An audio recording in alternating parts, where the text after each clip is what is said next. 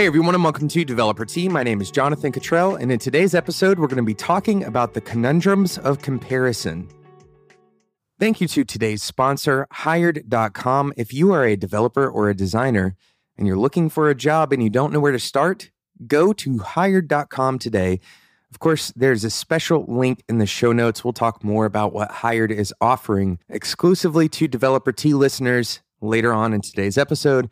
But first, I want to jump straight into today's content. I've got a ton of content to cover today, and as you know, only a short amount of time to cover it. So I want to jump straight into talking about comparison, some of the problems that can be uh, that can be a part of comparison. You know, comparison is an incredibly powerful tool, uh, but it can also lead our minds into believing things that we shouldn't believe. Um, so, we're going to expose some of those issues in today's episode. You know, our brains constantly analyze our surroundings using many different types of information and input.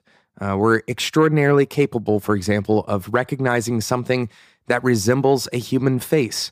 Uh, we're also very good at compressing our surroundings, so to speak. We learn the basics of a physical space and we tune out the things that we don't need to focus on.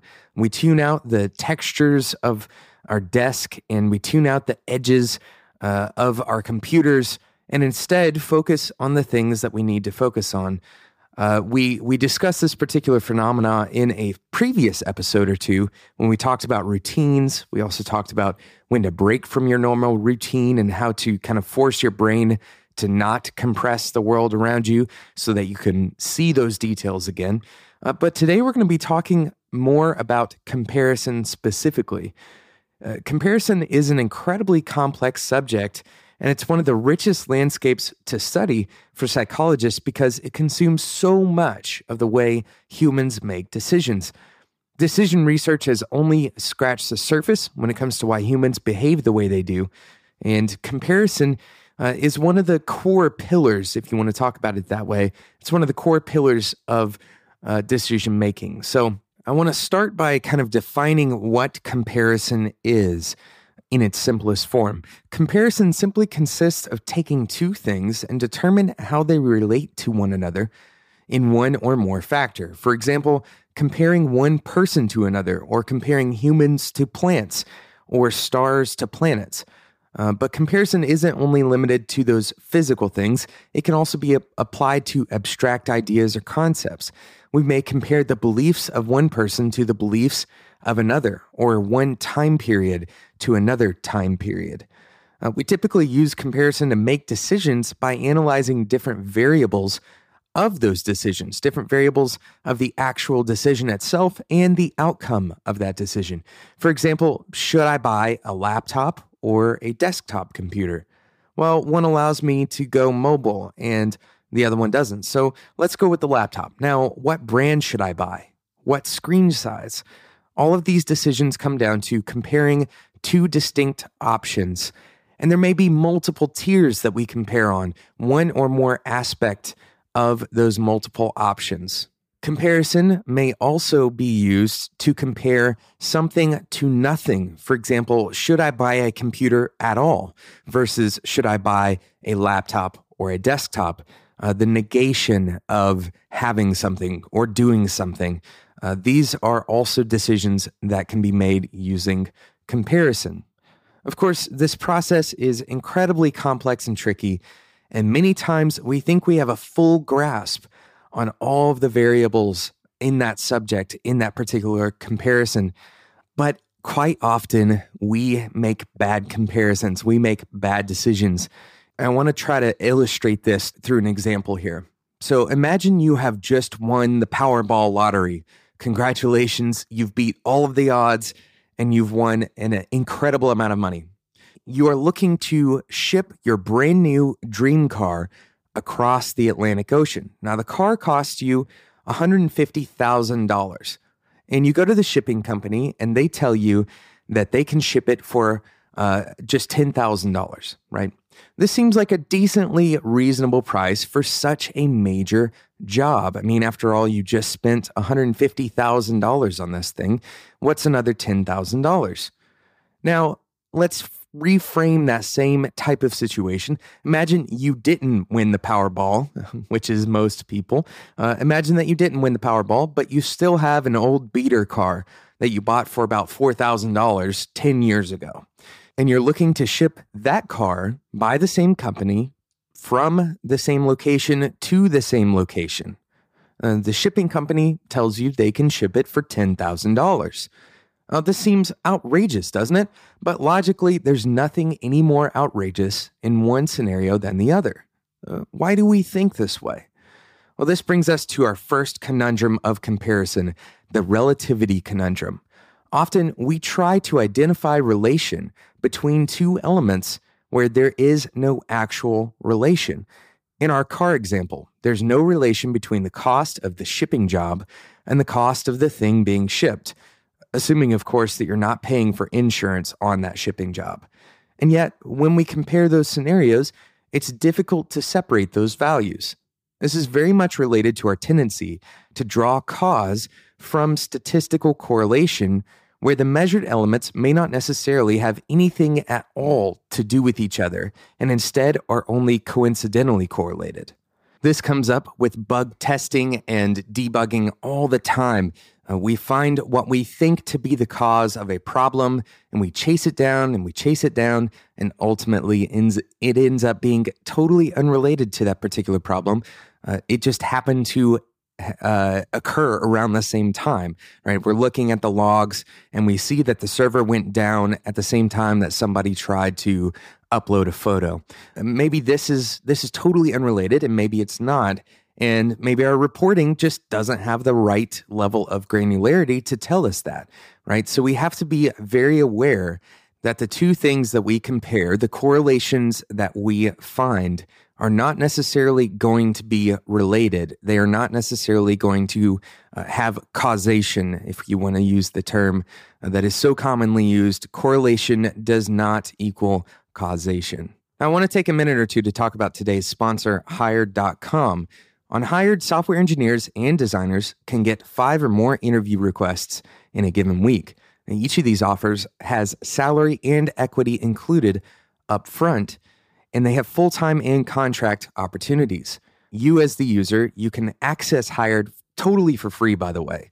And you can see your interview requests before you ever even talk to the company and accept them or reject them. So you, you don't have to worry about awkward encounters and Hired works with over 3,000 companies from startups to large publicly traded companies. And these are companies that are not just based in San Francisco, but in 13 major tech hubs in North America and Europe. Uh, and again, it's totally free for you. If you do get a job through Hired, normally Hired gives a $1,000 thank you bonus. But if you use a special link that you can find in the show notes, Hired is doubling that bonus to $2,000 when you accept the job. That bonus doubles just for using the link that you can find in the show notes. Those show notes are at spec.fm. Of course, every episode of Developer Tea can be found at spec.fm, as well as other fantastic shows from Spec. So go and check it out, spec.fm. Thank you again to Hired for sponsoring today's episode. Now let's get back into talking about the conundrums of comparison. The second conundrum is the decoy conundrum. And this one's kind of simple. Uh, let's say you have two options presented to you. The first one seems, you know, relatively acceptable. Uh, it's not the best in the world, but it's also not the worst in the world. You're not totally sold out on that particular option. But then the second option is revealed, and it is absolutely out of the question. It is totally not acceptable. Well, our tendency is to respond to this by quickly running back to the first option and feeling totally resolved in that particular scenario, right? This can cause problems because we often forget to introduce a third option and we also forget some of the, the shortcomings of that first option. We fall victim to our comparisons because we create that false dichotomy again. Instead, we should be very careful to identify when a decoy is introduced because in that situation, that decoy is never going to be chosen, and it's likely uh, that it is introduced obviously to push you towards the other option. And it could be that this is done unintentionally, so you don't need to necessarily demonize the people who are introducing the decoy option. They could possibly be falling victim to uh, the third conundrum. And the third conundrum is called the anchoring bias or the anchoring conundrum. Anchoring is used in sales negotiation all the time. It's similar to the relativity conundrum. We discussed this uh, this tendency to compare things using correlations that don't necessarily exist. For example, shipping costs being related to the cost of the item being shipped. But the anchoring conundrum is slightly different. The anchoring conundrum occurs when a particular aspect of something is evaluated initially, creating a frame of reference for that particular option. That same aspect is then reframed causing a different response based on the initial frame. Now, that's the important part. The initial frame had to be in place before it was reframed, right? So let's look at a, a fake example here. Imagine that you have wanted a particular backpack for a while. I'm using backpacks because I personally love backpacks. I have too many of them and, and I'm addicted to it. But imagine you have one in mind and the normal price for that backpack is an astronomical $850. You love that backpack and you perceive the quality of the backpack to be very high, but you're not really willing to pay $850 for it. Then all of a sudden, you get an exclusive email for a one time deal to buy that backpack for $400, more than half off. Uh, you immediately press that buy button. Um, but if we take a step back and look at the backpack market, all of the backpack options that you have, well, $400 isn't really drastically different from other backpack prices. And in fact, the number we focus on more is the more than 50% off. In, fact, a $400 backpack is probably at the top of the line for most backpacks.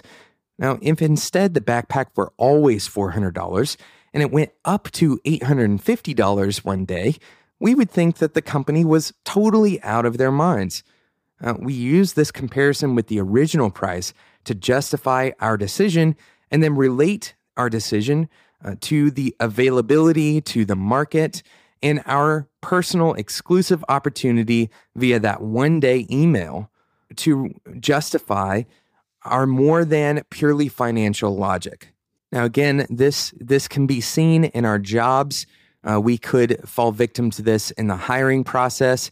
If one person, if they are demanding a salary of $120,000 and then you negotiate them down to $90,000, it may feel like you are getting a deal, but if somebody who initially was asking for 60 changes their tune to $90,000, well now it feels like you're getting the the short end of the stick.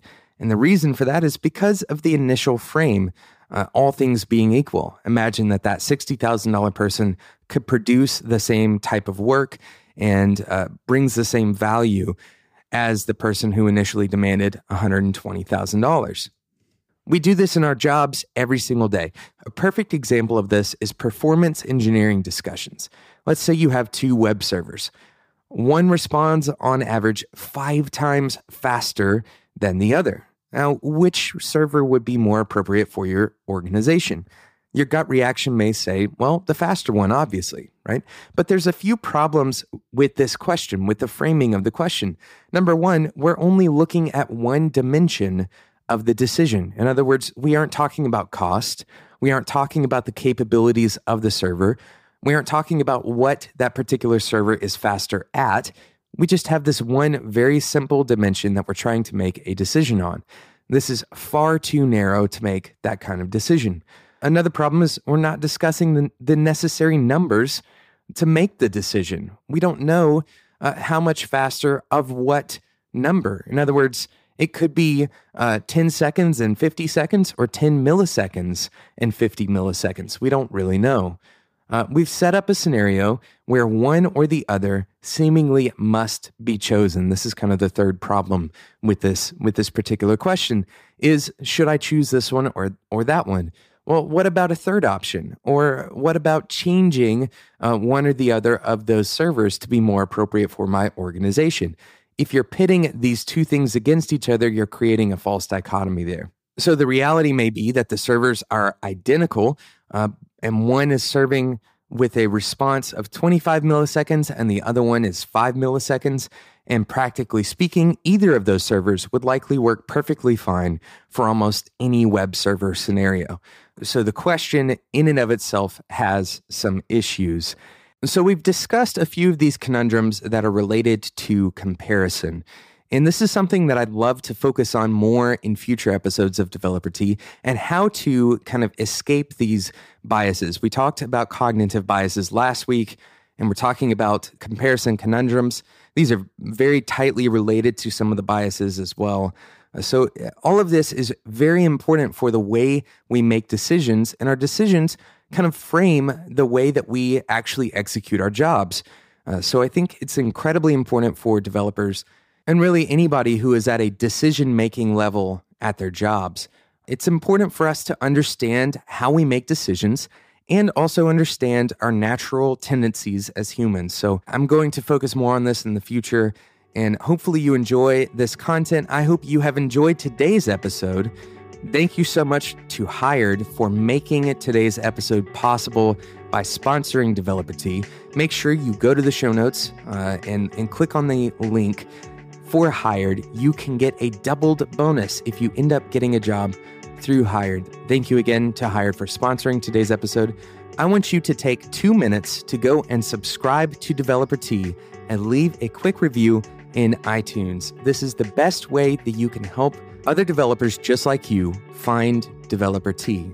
And that in turn helps Developer Tea continue doing what we do here. Uh, I wouldn't be able to do this show unless there were people listening and unless there were sponsors uh, who sponsor the show. So thank you to all of you who are listening, and thank you so much for making it possible for me to continue making this show. Thank you so much for listening, and until next time, enjoy your tea.